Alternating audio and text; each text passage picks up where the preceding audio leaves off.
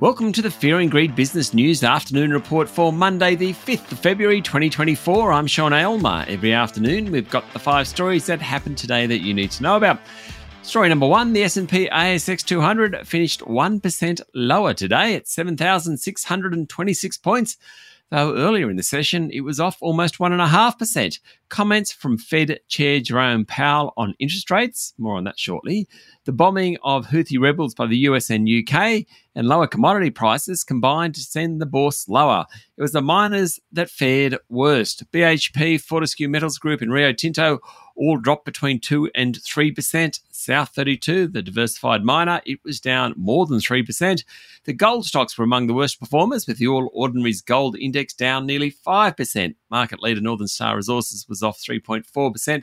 Wesfarmers was another poor performer, it was down 1.5%. Otherwise, the banks were mixed, with both Westpac and National Australia Bank higher. Goodman Group, Aristocrat Leisure, and QBE Insurance also ended higher, while WiseTech Global was the best of the large caps, jumping 2.2%. Story number two in corporate news today gold miners Silver Lake and Red 5 Limited will merge via a scheme of arrangement under which Red 5 will buy 100% of Silver Lake shares. Investors weren't that fast. Silver Lake's share price tumbled 12% immediately on the news. The parent of supermarket brands IGA and Foodland, Metcash, is seeking $300 million in a fully underwritten institutional placement to fund the purchase of Superior Food Group, as well as hardware companies Bianco and Alpine Truss.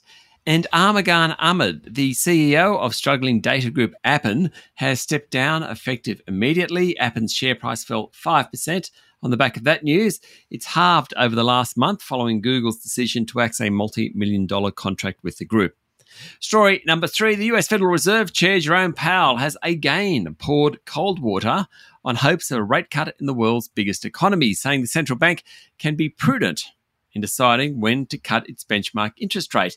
Speaking on 60 Minutes in the US, Powell said it was prudent to give the economy some time and see what the data is going to say. He said it's important to be careful that inflation falls to the Fed's target level in a sustainable way. He still thinks inflation will fall and rates will fall, but maybe not as soon as markets expected. Closer to home, the Aussie dollar fell under 65 US cents today. That's the first time it's done that since late November as the mood for risk assets diminish. The Aussie dollar, of course, is considered a risk asset, at least compared to the US dollar. Story number four the latest Newspoll in the Australian newspaper shows that 62% of voters think Prime Minister Anthony Albanese did the right thing changing the tax laws, but only 38% said they'd be better off which is actually incorrect because at least 80% will be better off. Basically, it shows the government has not done enough to explain its new position.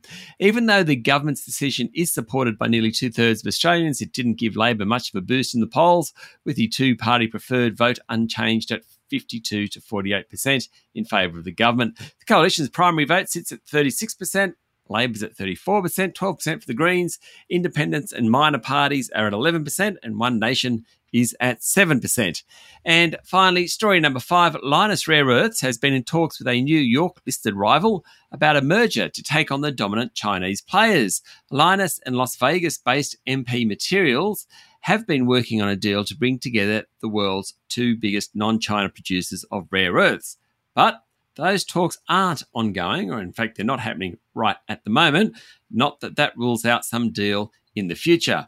Rare earths, which aren't really very rare but are difficult to process, are used in defense particularly and other industries, and China is the dominant player. Lynas and MP Materials are both about the same size, and media is reporting there were discussions about one taking over the other, or perhaps a merger. That's it for the afternoon report for Monday, the 5th of February 2024. Michael Thompson and I will be back tomorrow morning with the Tuesday edition of Fear and Greed Business News. I'm Sean Aylmer. Enjoy your evening.